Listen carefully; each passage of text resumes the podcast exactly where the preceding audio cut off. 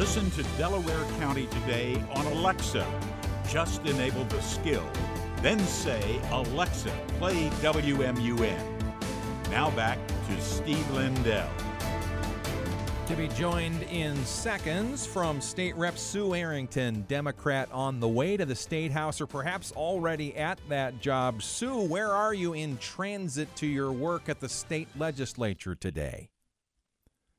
Uh, I haven't left for the State House yet. I'm still at the, the place where I, I stay when I'm down here. Okay, very good, very good. In session and lots to do. We appreciate you talking to us, uh, Sue Errington. Let's uh, let's talk about the session so far. We just passed the, the halfway point, I think. Uh, what has been, in your estimation, most encouraging so far? Um, well, I think um, as far as legislation is concerned, there have been a couple that I think are really of interest to women. One of them is uh, deals with uh, mammograms and breast density. That uh, it's going to um, make sure that women who have dense breasts are able to get the mammogram type that they need.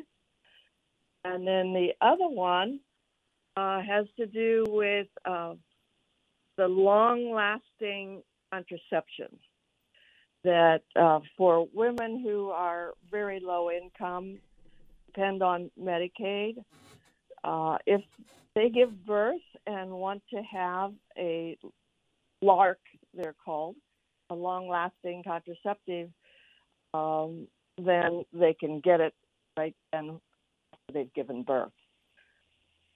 Sue Errington. Or they can have it. Oh, sorry.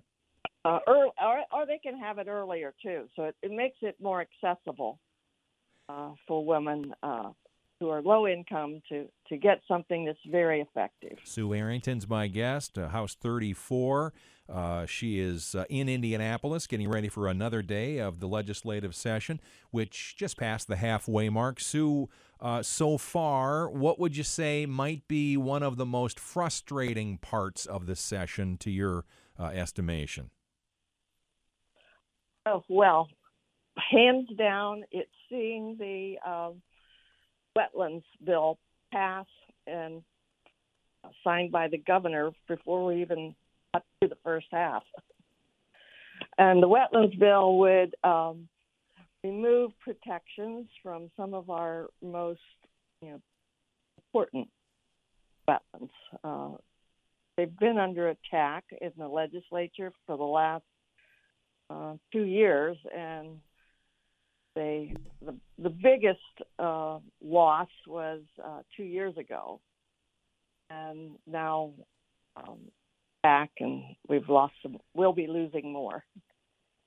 And why do you think that? Uh, why do you think that moved in that direction and ultimately was signed by Governor Holcomb?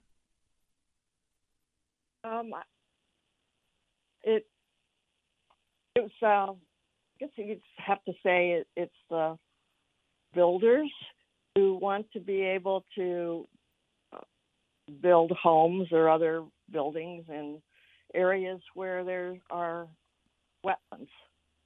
And so they need to drain them in order to do that. And so it's a, they see it as, you know, development, uh, but others like me see it as losing uh, something that's really important for flood control, um, wetlands soak up a lot of water and it's good for purification. It gets a lot of impurities out of the water that are soaked up, and it's also a habitat for um, a lot of you animals and birds. Some of them very um, on the endangered list. Sue Errington's my guest. WMUN Steve Lindell here on Delaware County today. Uh, uh, State Rep Sue Errington is kind enough to join us uh, every couple of weeks to give us an update as to what's going on uh, during the uh, session and beyond. Recently, I know there was a, a, Muncie Delaware County League of Women Voters legislative update, and I think on my notes uh, you were able to attend that one, if I'm correct. what kinds of things did you hear from constituents? Well, I, I was able to go, and I heard people who were concerned about education. Uh, there's a bill uh, about third grade reading and retaining children in third grade who don't pass the ILEARN test. Um, they felt that was a long, long way to go. That we should be doing things earlier uh, to help children learn to read. Uh, that we don't do enough as it is. Uh, there's another bill that hasn't passed. It's passed the Senate and now it's in the House. That's of great concern to uh, a lot of people, and that has to do with um, universities. So it, it would affect both uh, Ball State and Ivy Tech. Uh, one of the things that it does for both of those um, in fact, all of the public universities, uh, schools of higher learning in Indiana, would be to change uh, of the trustee positions that all states case right now it's the governor who appoints all of our trustees but he gets recommendations from the alumni association for three alumni uh, positions. And this bill, if it passes, would take two of those appointments away from the governor and give one to the Speaker of the House and the other one to the President pro tem of the Senate. Uh, so it does the same thing for IU, for Purdue. Uh, are you in favor yes, of uh, Are you in favor of that move or opposed to that move? I oppose it. Uh, and the fact, and the reason other, and the reason you oppose it? Well, for one thing, I think our trustees, uh, the governor has appointed good trustees, and I believe that if it is the speaker and the president pro tem, it will introduce more politics into the mix, and I think we need to keep that out of our trustee appointments. All right, State uh, Rep Sue Errington. Oh, the other thing, sorry, go ahead. We lose tenure. Say say that again. I didn't mean to interrupt. It um, would end tenure as we know it at the universities. So professors that are on tenure, they would have to go before a five-year review of not just their performance, but what the main thing in this bill is whether they teach uh, diversity, inclusion, and equity. Uh, so DEI, as they call it, sort of like um, looking to see that's in their curriculum and how much of it. And if they, if it is, they could be um, demoted. They could lose their tenure. They could be fired. They could lose their salary could be reduced. So it's quite threat, I believe, to the universities. And what would happen is many of these professors are going to leave, uh, especially, you know, like professors that do a lot of uh, research. They get a lot of important grants for their research. If they leave, money leaves Indiana too. Last two items I have, Sue Errington, today, and we're having some audio trouble here there are some dropouts and cutouts. So for our listeners, I apologize for that. But the uh, the information you're sharing is is so valuable. I want to stick with the interview. Uh, recently, you, you sent out a press release from your office uh, titled uh, "Errington calls on State Rep Jim Lucas to apologize to Burris students." The background of of that uh, request, and did you ever hear of of such an apology? Uh, there was no apology. But uh, what happened was the Burris students, uh, they were students in, in an organization called um, Moms Demand Action. Uh, in their case, it's Students Demand Action.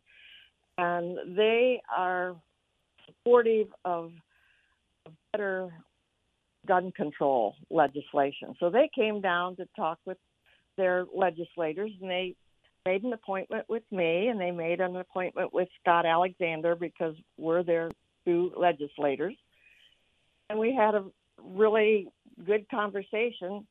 Uh, after they went to see me, they went to see Senator Alexander, and then they apparently um, got on a uh, an elevator with Representative Lucas, and of course they were wearing their T-shirts, and he knew what the what they meant, and so they engaged in a conversation about guns, and he uh, wanted to uh, impress on them how people like him would wear a gun, and so they ended up getting off the elevator, and he opened up his jacket, flashed his gun at them. He didn't take it out of the holster, but they were pretty shocked see it there, um, and frightened some of them. So uh, they that's they let us know what had happened and uh, was you know went around uh,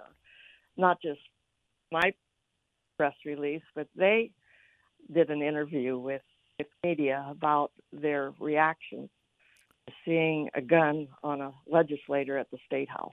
Sue Errington's my guest, WMUN. Last item here direct mail piece uh, came to our house and many others, I assume, uh, about uh, the Energy Assistance Program currently taking applications. This is from a, a Sue Arrington official uh, legislative piece. Can you tell people what that's for and how they can apply for such help in that regard? Yes, that happens every year. And so I wanted to remind people that if they are having trouble um, paying for their utilities, this is a, a way they can get some help. So I don't have that piece right in front of me to give the phone number, but uh, it is something if, if they call 211, they will be able to give them that information of Very how to get in touch to help with their utilities. Application uh, deadline, folks, is May 20th, 5 p.m. And that phone number, Sue, is right in front of me 765 Oh, good. Yeah, yeah. I, I, I, I prepare for the interviews for this program, Sue. You 765 did. 288 8732. That's 288 8732. That's the Interlocal Community Action Program, ICAP. Uh, and as Sue said, 211, there's also a big long uh, uh, URL, too, that I can't say on the radio because no one would get it written down. But uh, we might put that with our post on our uh, uh, replay of the audio of the interview for folks to click on when we get that up on our website later. Sue, thank you for your work, your time, and look forward to our next conversation, okay? Okay. Thank you very much. Absolutely. State Rep Sue Errington, Democrat from uh, House District 34, as we continue with more in a moment on WMUN.